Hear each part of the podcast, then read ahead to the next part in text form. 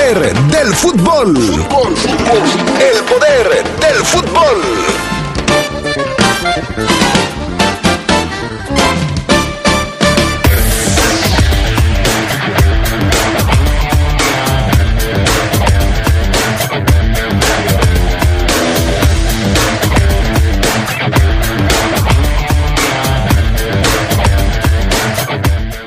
León topa con pared y cae en el juego de ida de los cuartos de final ante el Puebla.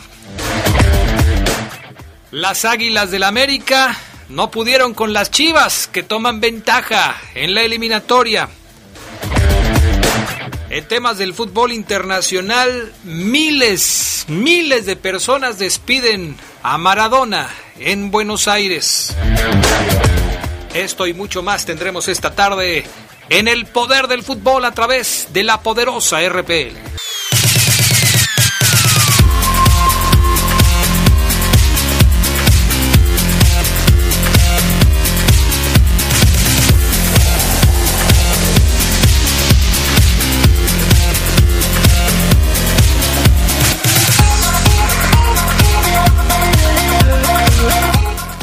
Amigos? ¿Cómo están ustedes? Muy buenas tardes, bienvenidos al Poder del Fútbol, la edición vespertina de este 26 de noviembre. 26 de noviembre, jueves, ya estamos listos para llevarles toda la información que tenemos preparada. Yo soy Adrián Castrejón, bienvenidos, gracias al PAN, Augusta Linares en la cabina máster, Jorge Rodríguez, Jorge Rodríguez, Sabanero en el estudio de deportes, Charry Contreras, ¿cómo estás? Buenas tardes.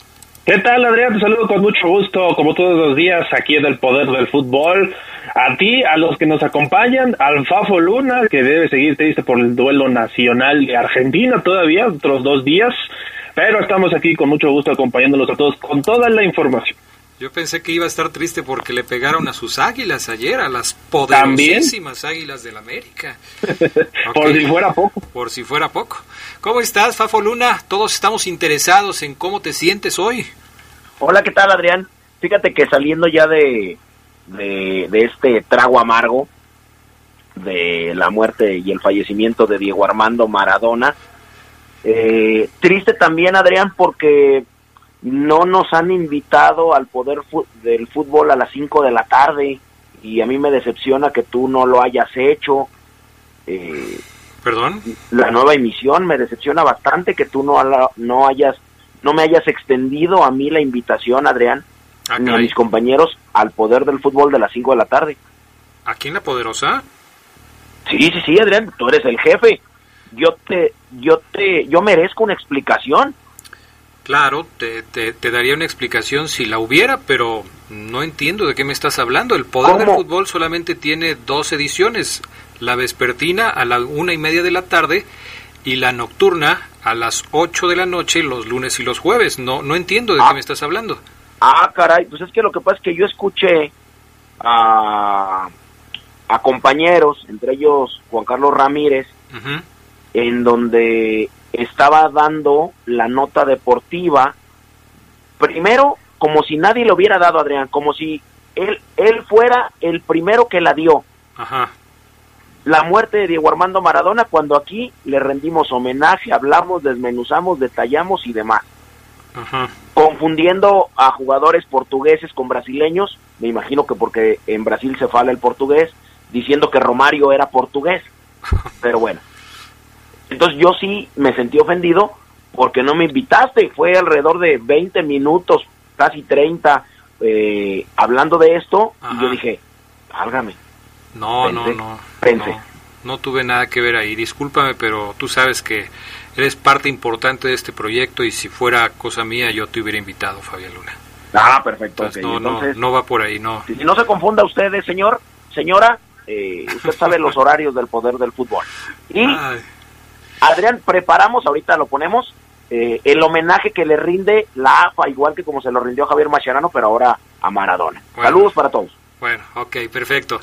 Después de esta introducción, bastante larga, de Fabián Luna, la frase matona del día de hoy. Sí, la frase matona del día de hoy tiene que ver con...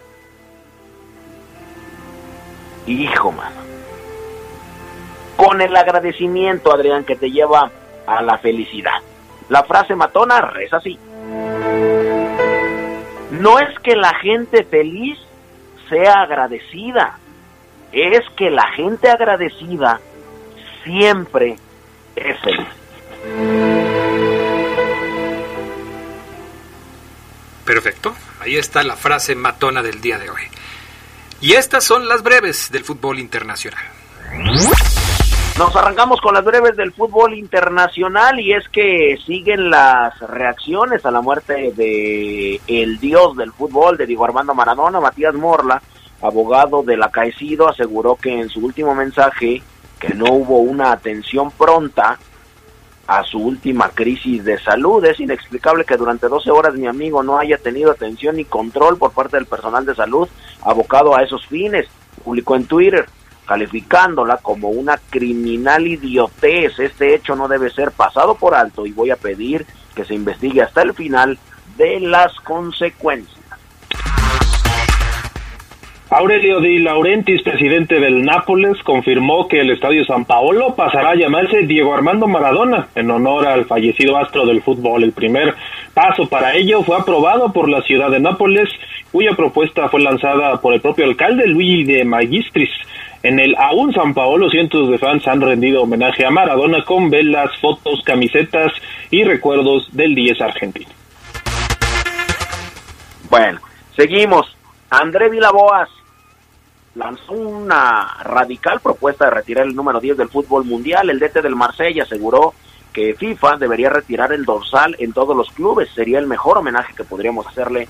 Es una pérdida increíble para el mundo del fútbol. El Nápoles ya había retirado la camiseta en su honor, pero FIFA ha impedido que Argentina haga lo mismo en su selección. Tal vez sí una temporada, tal vez un año, pero toda la vida no lo creo.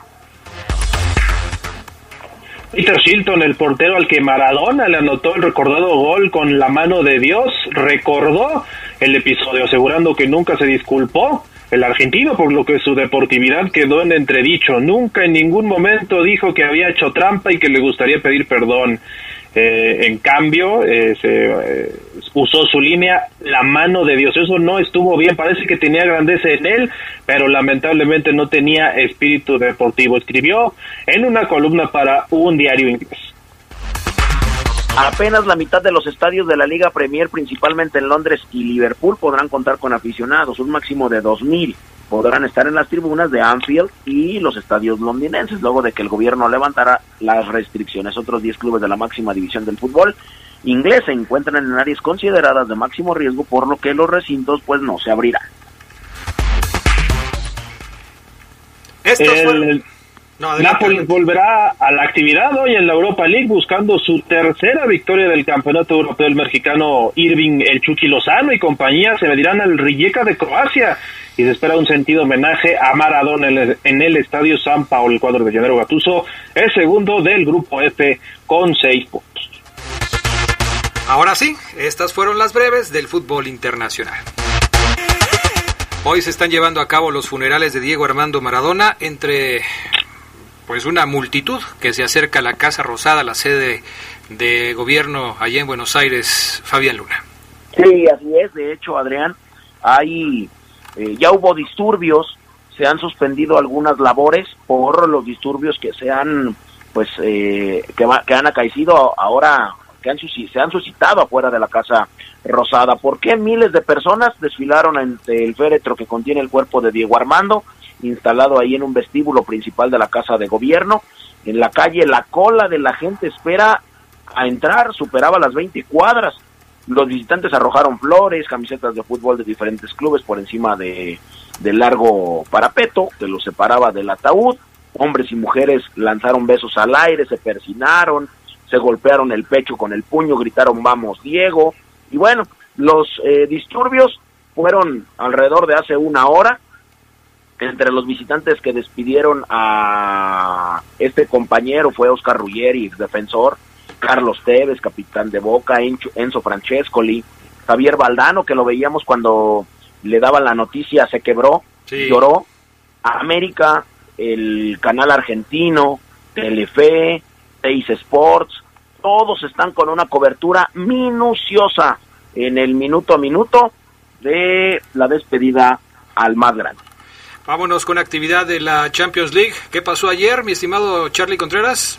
Resultados interesantes, Adrián, además de los homenajes que le rindieron a Maradona, minuto de silencio, lo decíamos ayer en, el poder del fútbol, el Real Madrid, el Inter, eh, con un homenaje para Maradona, como en otros siete partidos, pero dentro de los resultados sorpresivos, pues se dio la derrota de Liverpool, que era líder de su grupo, cayó 2 a 0 ante el Atalanta, el Real Madrid también vive, le ganó 2 por 0 al Inter de Milán, que se quedó con uno menos, muy temprano en el encuentro, dicen ellos también, con un arbitraje cargado en favor de los merengues, pero bueno, con eh, este 2 a 0 siguen aspirando a clasificar en la a octavos de final en esta Champions. El Bayern le pegó 3 por 1 al Salzburgo, el Atlético de Madrid no pudo pasar del 0 a 0 con el Lokomotiv de Moscú, Ajax 3 por 1 al Midtjylland, el Borussia Mönchengladbach 4 por 0 al Shakhtar Donetsk y el Olympiacos cayó en casa con el City. El City ya calificó Perfecto, pues entonces ahí está la información de la Champions League. A ver, Fabián Luna, el homenaje de la AFA a Maradona.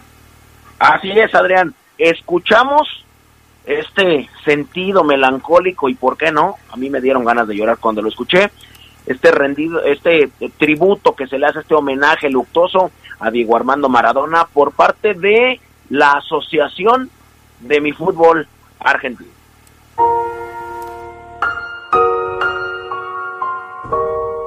Diego, te tengo que contar algo. Hoy es uno de los peores días de mi vida. Porque pasé por todas, pero nunca por esta. Quise gambetear mil veces la noticia, como vos, pero no pude. No pude hablar, no pude comer, no pude creer que era verdad. Con vos se me fue un pedazo de mi familia y de cada familia de la Argentina. Claro, los que no nacieron acá no lo entienden. Si nunca les silbaron el himno, les cortaron las piernas. O tuvieron que hacer el mejor gol de la historia para reponerse de una estúpida guerra. Sí, Diego, ya sé que quizás pueda sonarte exagerado, pero este es uno de los peores días de mi vida, porque gracias a vos viví los mejores. Los más gloriosos, los más románticos, los más mágicos, los más alegres, los más inolvidables. Diego, soy argentino y hoy necesito estar al lado de otro argentino para no extrañarte tanto.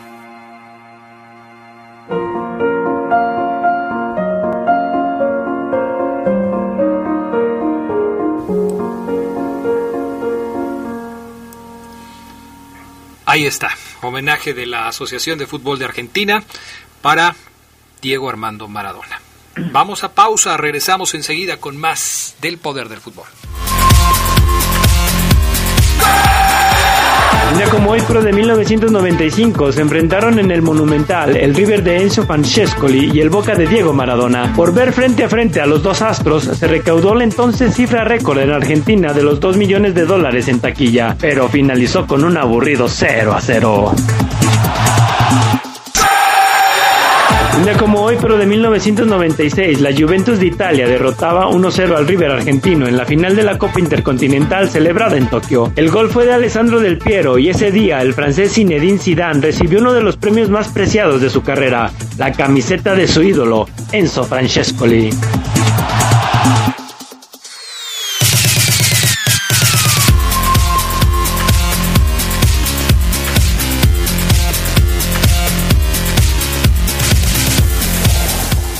Ya estamos de regreso con más del poder del fútbol a través de la poderosa. Arrancamos con el clásico nacional, el partido que se jugó ayer en la cancha de las Chivas, el partido de ida de los cuartos de final entre el Guadalajara y el América.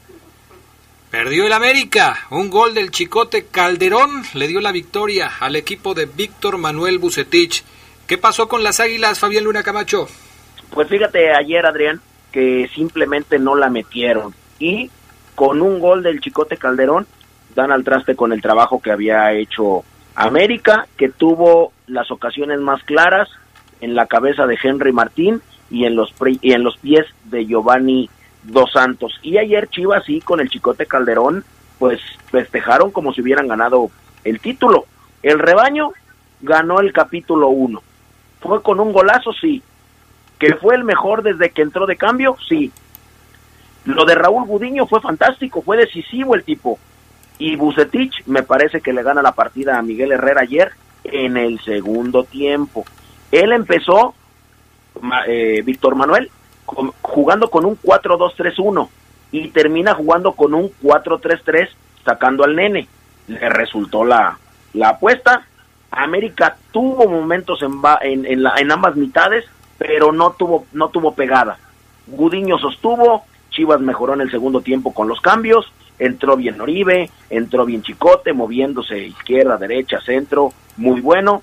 Eh, el sábado se define Adrián Castrejón, esto no está dicho. ¿Y tiene con qué el América darle la vuelta a la tortilla? Pero por supuesto, Adrián Castrejón, que tiene con queso las tortillas y con queso los tamales. Mm, muy bien. ¿Tú cómo lo viste, Charlie Contreras? Yo vi a unas chivas que sí, como dice Tofo Luna, fueron superiores al América en el segundo tiempo. Me parece que ahí se nota la mano de Bucetich, un tipo que puede que en el principio pues, se haya visto rebasado por el América en el primer tiempo donde tu, generaron varias jugadas, tuvieron varias fallas además, pero sobre la marcha alcanzó a componer Buce con un largo eh, colmillo. Eh, creo que sí le ganó la partida claramente al Pío Herrera en el segundo tiempo y pues el América nos quedamos esperando, yo hasta por momentos lo vi timorato, como que diciendo, pues esto lo resolvemos en la vuelta, vámonos con el 0 a 0. La realidad es que el no anotar gol en la cancha de Chivas le puede afectar mucho porque Guadalajara va a salir a hacer un gol y pues a ver qué sale después, ¿no? Pero con un gol obligan al América a hacer tres. ¿Qué pasó con los jugadores como Giovanni que ayer aparecieron en la alineación de del América, Carlos? ¿Lo hicieron bien o quedaron a deber? Porque América ha sido siempre un equipo que tiene problemas o con los lesionados o con los suspendidos o con los que tienen COVID y es un equipo que ha tenido que salir adelante con todas estas cuestiones. ¿Los que aparecieron ayer estuvieron a nivel o no?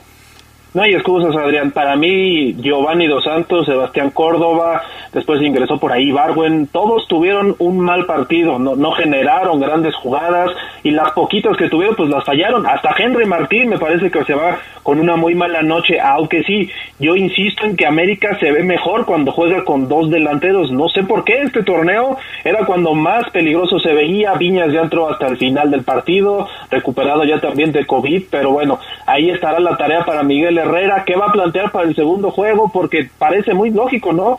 Ir por muchos goles, pero no te puedes descuidar tampoco atrás, porque ayer se vio un descuido y los vacunaron. La misma pregunta, ¿remonte el América o no? Eh, yo creo que gana, pero se queda fuera de. Ah, caray. Gana, pero se queda fuera. 2-1, algún 3-2 por ahí, si bien nos va y vemos un partido de varios goles. Vamos con la eliminatoria de hoy, los partidos de hoy, dos encuentros. Tigres contra Cruz Azul que tendremos a través de la Poderosa, 10 minutos antes de las 7 de la noche, y después el Pachuca contra Pumas. Fabián Luna, en el Tigres contra Cruz Azul, la experiencia del Tuca Ferretti, un hombre que se la sabe de todas, todas y que en liguilla suele ser muy complicado frente a un Ciboldi que ha visto cómo el equipo se le ha caído en la parte más importante del torneo. ¿Cómo ves esta serie?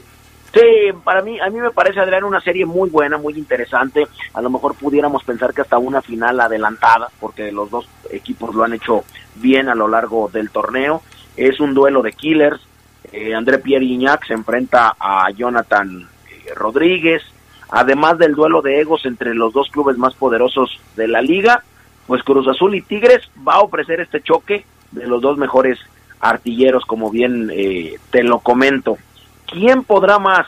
Robert Dante Siboldi y la motivación que tiene Jonathan Rodríguez para, pues, embarrársela a cada uno de sus compañeros o André Pierre Gignac con su papá Ricardo Ferretti. No lo sé.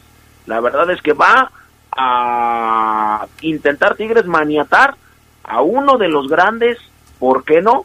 Favoritos al título, que es la máquina cementera de la Cruz Azul.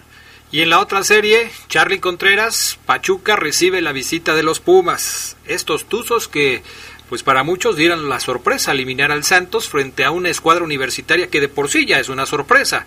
El que esté en esta ronda metido directamente en la calificación, cuando al principio del torneo se hablaba de que estaba totalmente desarmado el conjunto universitario, ya es de por sí una sorpresa. Lilini ha sido un técnico que le ha sacado lo mejor a esta escuadra con las limitaciones que puede haber tenido. ¿Cómo ves esta serie entre Pachuca y Pumas? Yo fui de esos sorprendidos, Adrián, porque el Pachuca eliminó a Santos y lo hizo de manera muy clara. Hoy creo que vamos a poder ver un buen partido, eh, los Tuzos obligados ahora a jugar bien en su cancha.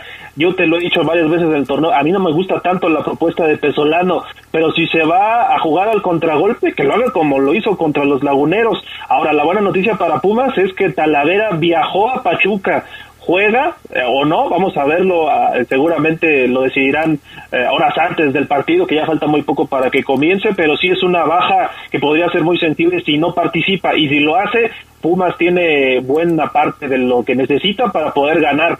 De las series que hemos visto, ya nada más comentarte, me parece que hasta ahora en los dos que eh, ya pudimos observar, no se vio un equipo con pasta de campeón. Son apenas los juegos de ida, pero le falta mucho. A ver si en estos dos se ve un equipo más fuerte pues ya veremos qué es lo que sucede. Por lo menos en estos partidos las cosas se ven parejas. Eh, me parece que el Tuzos contra Pumas no, no tiene un rival que pudiera decir favorito. Lo mismo pasa, creo yo, en el Tigres contra Cruz Azul, aunque algunos piensan que con el tema de, de, de, los Tigres y del Tuca Ferretti, que es un viejo lobo de mar en estos asuntos, puede llevar ventaja. Me parece que la serie también está pareja. Ya veremos qué es lo que sucede. ¿Algo más, Fabián Luna Camacho? Pues nada más, Adrián, mandarle un saludo al hijo de mi estimado Juan Manuel Martínez, mejor conocido como DJ Super, que se llama Milton yo lo conocí cuando tenía dos, tres años de edad y ahora cumple 15 años Adrián Castrejón. Así es que una felicitación para él. También un eso, abrazo. Eso nada más quiere decir que ya están viejos los pastores, ¿eh, Fabián Luna? Sí, ya está, ya está viejo el chamaco, Adrián. sí, ya 15 años, ya está labregón, diría mi, señora madre. Y también le quiero mandar un saludo a mi estimado Oscar Torres, a todo el grupo de Soy Polémica y también al más gorrón Adrián Castrejón, al que no lleva nada, pero sí lleva topper porque le dan hasta para llevar a mi estimado bebecito Gil. Así es que le mando un saludo y un abrazo Adrián. Oye, también no sé por qué se me vino a la cabeza esta reflexión. A ver. Que el león no es el rey de la selva, Adrián. Ajá. Y es que en la selva no hay leones, solamente pudiera ser en la sabana, el rey de la sabana, pero ahí también hay hienas, elefantes y otros felinos que también le pueden competir fácilmente. Entonces, irregularmente, el león no es el rey, Adrián. El que manda en la relación hembra-macho son las leonas, las hembras. Buena tarde. Bueno, pues National Geographic también en el poder del fútbol. Perfecto. Mi estimado Carlos Contreras, tenemos pregunta el día de hoy, ¿no? Sí, que nos digan si creen que León va a rebotar el partido del sábado contra el Puebla, conforme a lo que se vio ayer. Estaremos pendientes de su respuesta. Saludos a todos. Si usted quiere este, irse de safari con Fabián Luna para que conozca todos estos detalles del mundo salvaje, pues póngase en contacto con el Fafo Luna. Vámonos a pausa, enseguida regresamos con más del poder del fútbol a través de la poderosa.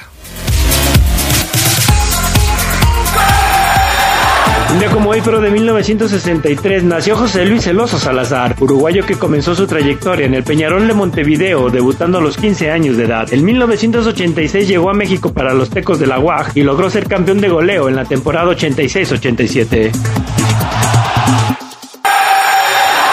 Como hoy, pero de 1971, México derrotaba 2-0 a Trinidad y Tobago en el segundo duelo de la fase final de la Copa Oro de la CONCACAF con goles del Alacrán Jiménez y el Monito Rodríguez. Este duelo se celebró en Puerto España.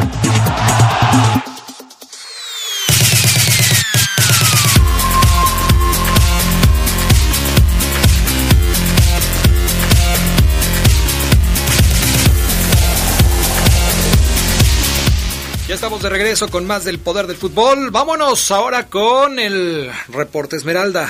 La derrota de León de ayer frente al Puebla por dos goles a uno en la cancha del Estadio Cuauhtémoc. Saludo con gusto a Omar Oseguera. ¿Cómo andas, Omar? Buenas tardes. ¿Qué pasa, mi estimado? Déjame quitar el cubrebocas, ahí no acabo, estoy solapa.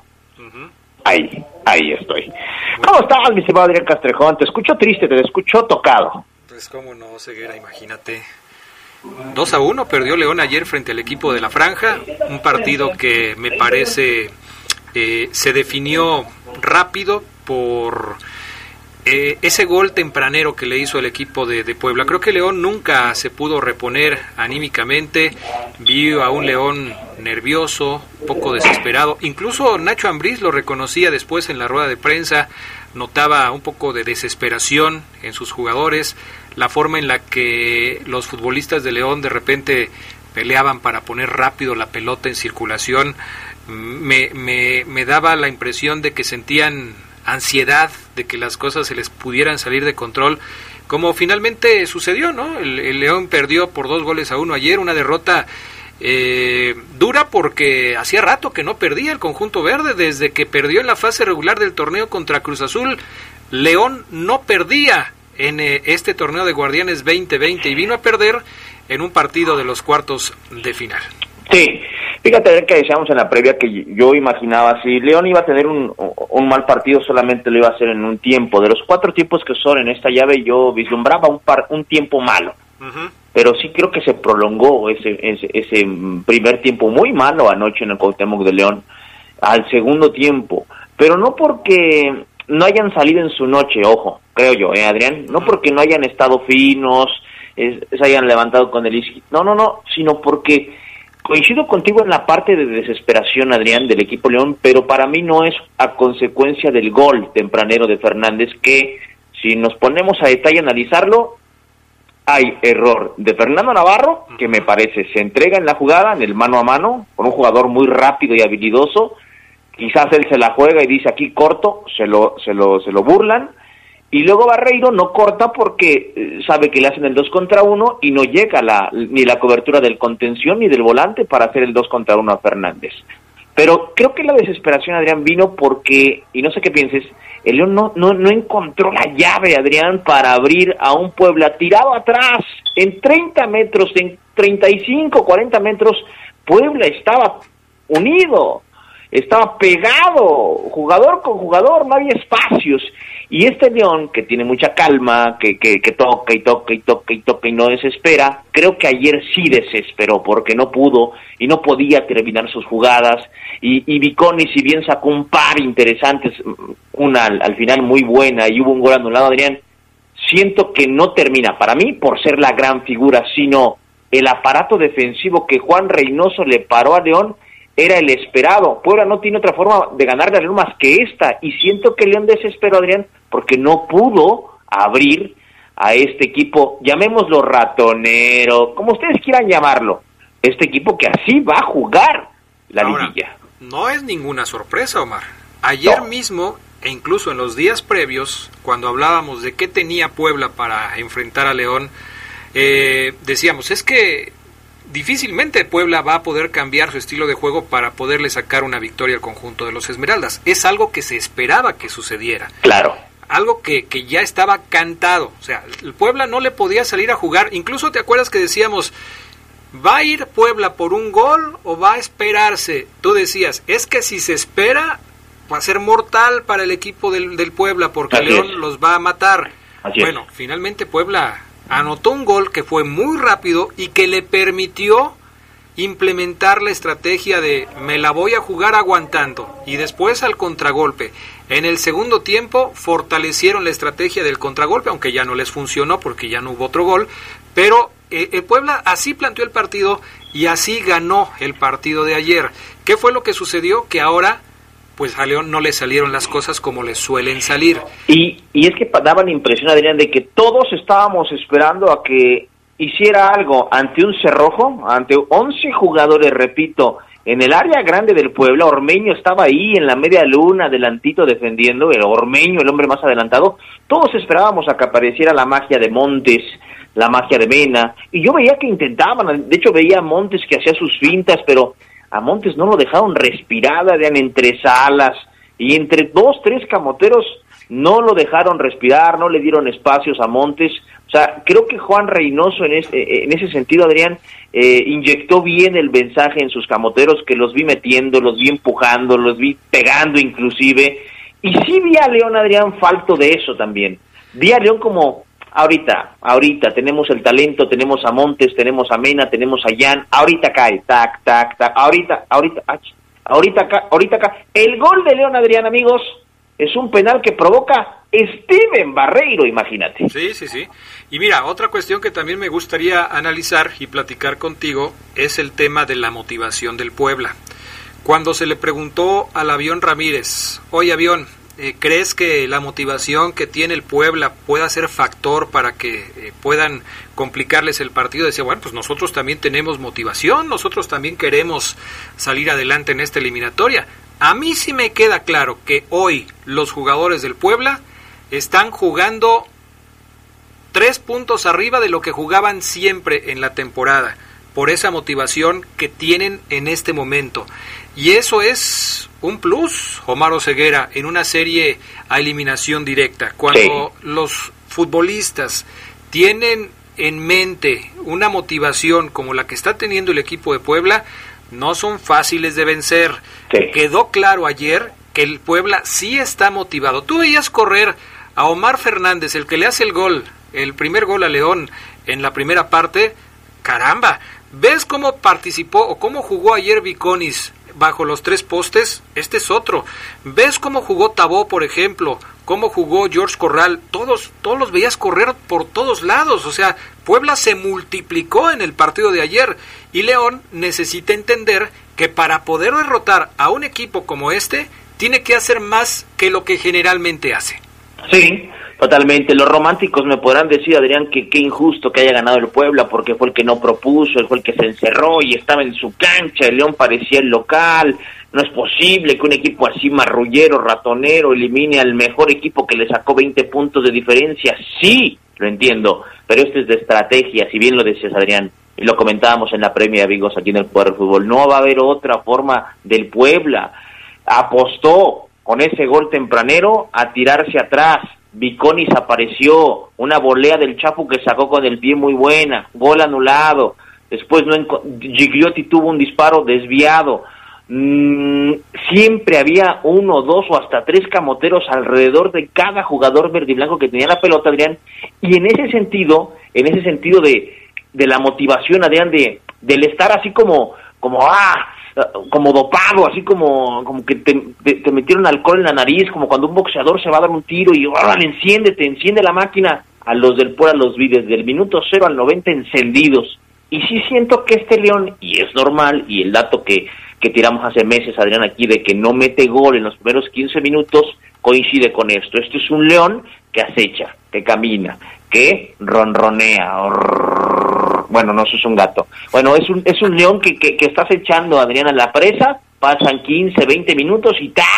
Viene el zarpazo. Pero en esta ocasión no pudo porque creo que Puebla hizo muy bien su labor, Adrián, a la defensiva. Ahí quizás habría que señalar la falta a lo mejor de efectividad y de penetración de los volantes, del 9, ¿no? Que, que no pudieron entrarle al conjunto camotero. Bueno, la que la más clara, Adrián, en el primer tiempo la regaló Viconis y el Takeshi, en lugar de pegarle de primera, claro, lo digo muy como si fuera muy fácil, ¿no?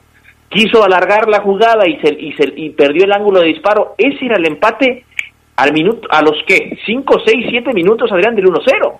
Sí, yo, yo esa jugada no la entendí del Takeshi. Yo entiendo lo que dices, que desde acá la cosa se ve muy fácil, pero creo que Takeshi no se animó tenía que pegarle como venía. Viconis dio muy pocas oportunidades ayer y ese error que comete al salir y jugar la pelota teniendo cuatro jugadores de León enfrente y regalársela a, a Jan Meneses era para que él la intentara.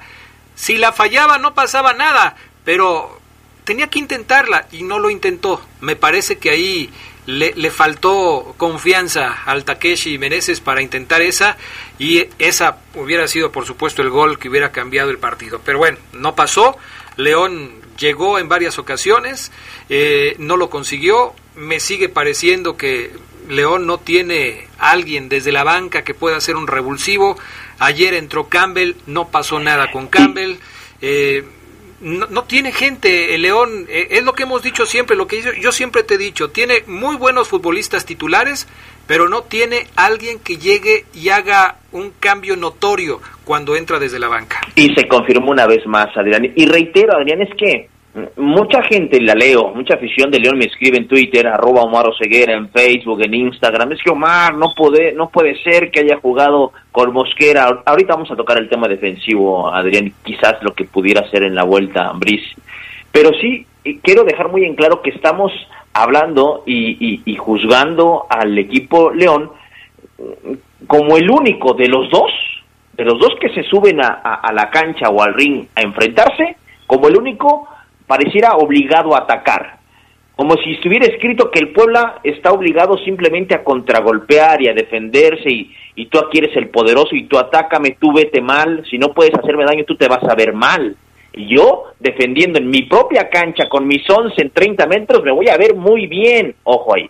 O sea, sí, entiendo la parte de, es que no puede ser que Ambriz no haya logrado, la regó Ambriz, también hay que tomar en cuenta, y yo sí creo, Adrián, el muy buen trabajo de un equipo que conoce sus, sus, eh, límites, lo dijo Reynoso y ahorita lo vamos a escuchar, sabe de sus capacidades y, de las virtudes que no tiene, o sea, yo no le puedo competir a León en esto, por eso juego así. Claro. Entonces, eh, ¿qué hubiera pasado, Adrián, si León sale anoche a defenderse y a decir, ok, Pola, ¿no me vas a atacar? Pues yo tampoco. Y ahí no la llevamos, el 0-0 para mí quizás no sea buen resultado, pero es un 0-0. Hubiéramos criticado igual a León, Adrián, por no atacar, ¿no? Si hubiera pasado eso, nos hubiéramos acordado de aquel partido Puebla contra León en la década de los 80, en donde Caviño se desesperaba porque Arpat Fekete le decía, no puedes, no puedes pasar de la media cancha. Y los jugadores terminaron, terminaron sentados en el pasto. Vamos a pausa para regresar con las reacciones después del partido. Lo que dice Nacho Ambriz, ¿por qué hizo el cambio? ¿Por qué metió a Mosquera y sacó a Osvaldo Rodríguez. ¿Te acuerdas que te dije, Omar Ceguera, los técnicos siempre sacan algo en la liguilla? Siempre se sacan un as bajo la manga o quieren sacar un conejo del sombrero, siempre hacen algo que a los demás les parece raro. Y te pregunté, ¿quién va a ser la sorpresa de Nacho Ambriz en esta liguilla? ¿Te acuerdas que te lo pregunté? Y te lo dije, Adrián, de nada. Así es, ya lo sabía. Vamos a pausa, regresamos enseguida. Un día como hoy, pero de 2006, falleció Javier de la Torre, futbolista que jugó para el Guadalajara en toda su carrera desde 1932. Después ocupó el banquillo técnico del rebaño, al que dirigió en la época del campeonísimo. Fue padre del Yayo de la Torre, que también fue campeón con las Chivas. Un día como pero de 2016, a pesar de caer por 3-2 en Tijuana, el equipo León lograba eliminar a los Cholos con un global de 5-3 para avanzar a las semifinales del torneo de apertura. Los goles de Mauro Boselli y Luis Montes aseguraron el pasaporte.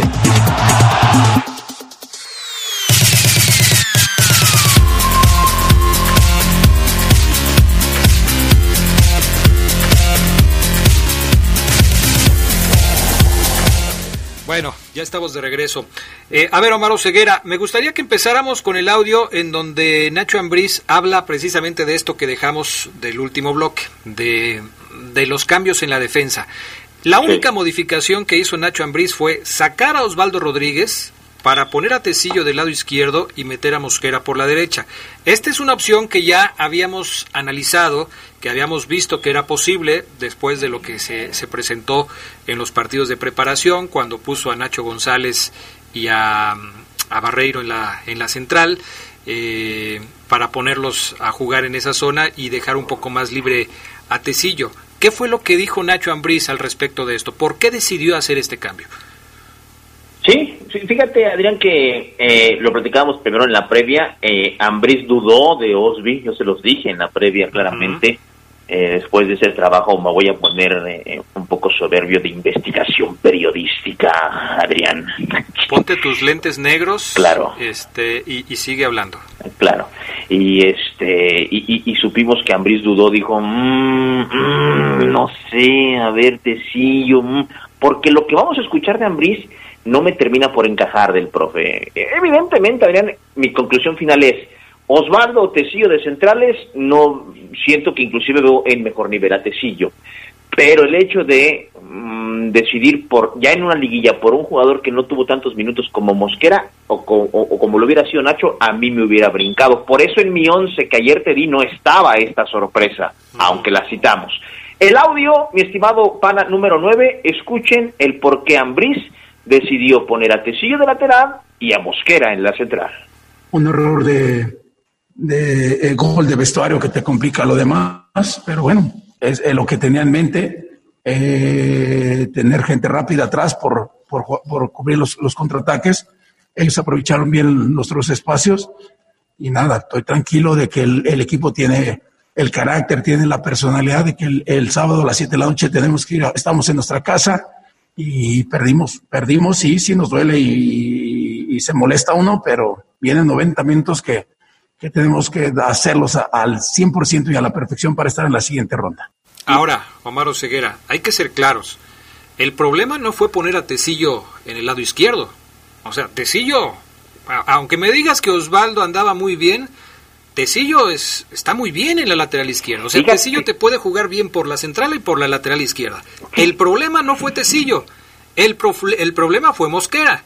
El problema fue Mosquera porque para muchos no estaba en ritmo, se veía fuera de lugar, le faltaba el timing. En la jugada eh, desafortunada en donde va a atacar una pelota comete un autogol.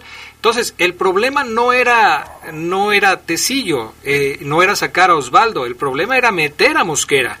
Y bueno, pues parece que Mosquera se equivocó porque no estaba en ritmo de juego. En términos generales, Pero, si tuvieras que calificar del 1 al 10 la actuación de Mosquera, ¿cuánto le pondrías? No, sí lo repruebo, Adrián. Ayer Mosquera, que para mí es un jugador que ya lo he dicho, en mi equipo jugaba siempre, porque me parece un animal defendiendo un defensa férreo. Ayer sí lo vi mal porque hay argumentos para, para no jugar bien. No tengo ritmo, no, no vine jugando. Me cambian de perfil, ojo Adrián, juega como central por izquierda Mosquera en los balones aéreos le costaba un mundo fildear a Mosquera. Oye, Omar, no es lo mismo. Los que hemos jugado inclusive en el llano, cuando te ponen de tu perfil, te sientes más cómodo. Vas a la izquierda y no eres zurdo, cuidado, vas a batallar. Es un profesional, batalla. Si Mosquera lo puede decir en una charla, sin entrevista mano a mano, te va a decir, Adrián, que, que sí le costó un poquito jugar como central por izquierda. Yo no, no, sé, Adrián, si Tecillo andaba, como tú dices, bien yo para mí sí, inclusive se pudo ir expulsado, ¿eh? En una barrida, en una tijera, que si el árbitro se pone quisquilloso, vaya a subir en tiempos de Chiquimarco, Adrián, adiós. Esa, esa jugada, y, algunos se van a enojar, pero esa jugada es muy similar a la que lastimó Alexis Vega, ¿eh? Es correcto, Adrián. O es igual. Y, y, además siento que, que William, Adrián, que es, eh, en su labor de defender bien, pero siento que en su labor de lateral cuando Ambriz lo puso de lateral, no era quizás por sus constantes arribos a la ofensiva, sino porque te daba esa solidez defensiva, esa cobertura al central por izquierda. Y creo que en esta ocasión, cuando Mosquera y Tecillo dijeron, no, pues es que no te voy a cubrir, hermano, porque no nos están atacando, deja voy, deja voy. No creo que sea justo señalar nada más a, uno, sino a todo el aparato defensivo que no supo dominar también, porque como tú lo decías hace rato, Adrián, León sabía que lo iban a contragolpear. Debieron estar como aparato defensivo preparados para el contragolpe. Ahora, bajo esa misma eh, perspectiva, bajo ese mismo punto de vista, entonces el error es de Nacho Ambriz, porque me parece que era mejor tener a Osvaldo Rodríguez formando parte de una defensa que ya venía un poco más embalada. Y pones a Tecillo, que es central zurdo, en la, en la defensa por izquierda. Sí, o sea, dejar el, equipo como estaba. Sí, lo decíamos en la previa de Ángelas, también lo dijo. Yo también lo, dijimos los tres. Creo que Ambrí le debe dar la confianza a Osvaldo. Hoy el chavo debe estar tocado, sacudido porque lo quitaron. Pero quizás tenga que aparecer eh, el sábado, Adrián, porque yo sí siento que Ambriz hoy es un Nacho Ambriz que puede reconocer me equivoqué. No, no se vio bien esto, voy a volver a usar esto. Hoy, Adrián, eh, y si te parece, escuchamos eh, el, otro audio de Ambris, porque nos dice cómo tiene que jugar la vuelta. El audio 8 pana para escuchar al entrenador. Confiado uno. Al final, el rival también, el adversario, pero también cuenta. Eh, hace su trabajo y, y, le, ha dado resultados. eh, nosotros tenemos que mejorar eh, en nuestra posición de la pelota, en nuestra circulación, en nuestra movilidad, que normalmente el equipo siempre tiene como en el segundo tiempo, y después estar muy atentos al, al contraataque de ellos, porque lo hacen, lo hacen bien y no, digo, no, tranquilo no estoy. Al final, el fútbol de ganar y hoy no ganamos hace mucho tiempo, desde la jornada, perdón, desde Cruz Azul no habíamos perdido. Entonces, esto, esto creo que también es un acicate de que si realmente queremos estar en la otra ronda, necesitamos jugar súper bien el, el, el, sábado a las 7 de la noche. Súper bien, Adrián. Sí. Anoche no jugaron súper bien, decían Brice, tenemos que, dice Brice, tenemos que estar preparados para más contragolpes. Ayer no lo estuvieron, el 1 por 0. Yo he visto el gol mil veces, Adrián, mil veces lo he visto. Y, y primero el trazo largo. Dejan recibir a un caracolero como Mar Fernández que entró como, insisto, como dopado, como muy activo encara, se quita Navarro, entra al área, no viene el contención ni el volante en el contragolpe para el cual estabas preparado a hacer la cobertura. Esos detalles, Ambriz, les va a decir seguramente hoy en el entrenamiento de muchachos, esto lo, esto lo esperábamos, ¿qué pasó? Así es, porque además, eh, digo, siempre, siempre cuando se va a entrar a una liguilla, siempre escuchas los comentarios de los aficionados diciendo, bueno, lo que ha pasado le debe servir al equipo para aprender de sus errores, para que no les vuelva a suceder, para que las cosas cambien y sean diferentes. Bueno, pues ayer se les volvieron a repetir algunos errores que han venido cometiendo y de los que pues tienen que aprender, aunque sea así, o, sea, ahora sí a la mala. ¿Te acuerdas también cuando te decía, se están cometiendo errores, pero afortunadamente León ganó? Y es mejor corregir con los tres puntos en la bolsa que sin ellos. Bueno, parece que hay cosas que no se han corregido. Y, y, muchos criticaban también ayer a Fernando Navarro muy enojados porque decían, esa es la razón por, por la que Navarro no está en la selección. Porque a la hora de marcar no sabe marcar. Se lo llevaron con suma facilidad. Puede ser muy bueno para ir del medio campo hacia adelante, pero atrás tiene, eh, tiene que mejorar mucho en la cuestión defensiva. Sí, totalmente.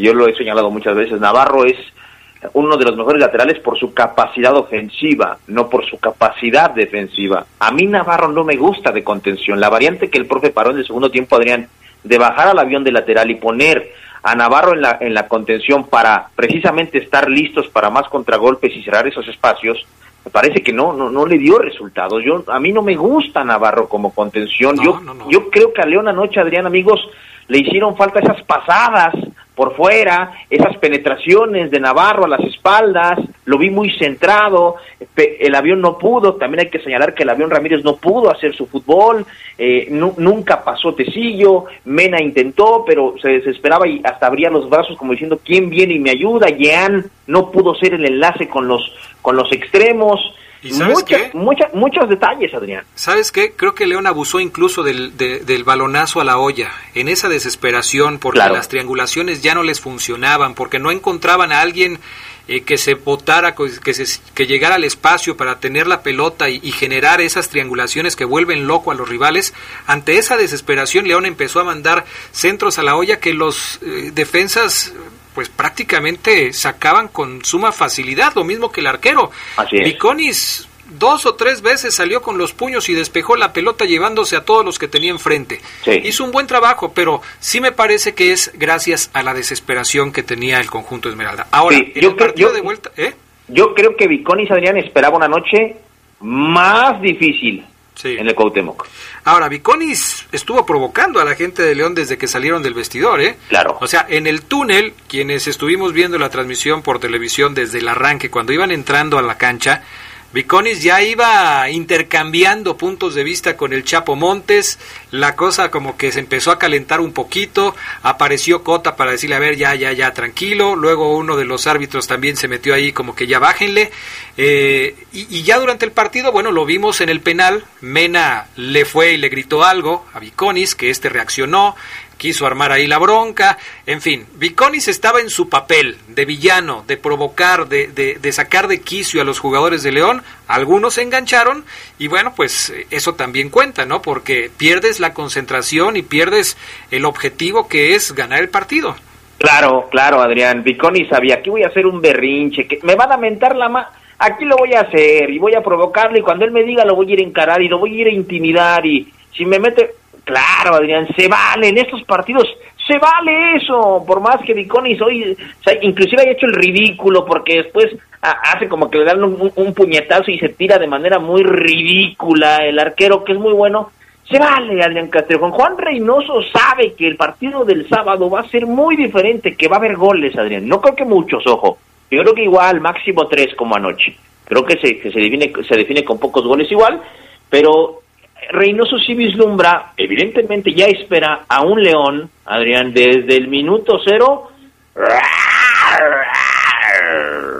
¿Qué tal mi rugido? Vamos a escuchar el audio 11 de Juan Reynoso. Pero es que siempre vamos a respetar a un rival como León, con las variantes que tiene, con el técnico tan inteligente que tiene. Entonces nosotros este, vamos a preparar un partido inteligente para poder neutralizarlo seguro en su momento, pero hacer daño. La eliminatoria no va a quedar como está. Pues sí. Un partido inteligente, vuelve a aparecer lo del partido inteligente. León va por un gol, ¿eh? León va por un gol.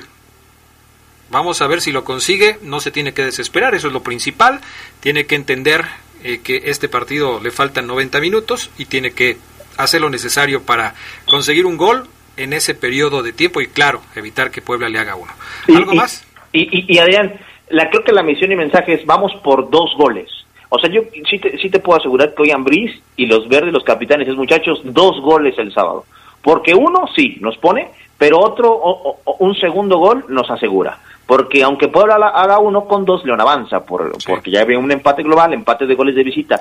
El objetivo de León, Adrián, el sábado es vamos por dos goles. Y la pregunta es, Adrián, antes de que nos vayamos, ¿debe volver Aquino a la contención contra Puebla? Mi respuesta te la doy de una, sí, Aquino debe jugar la vuelta.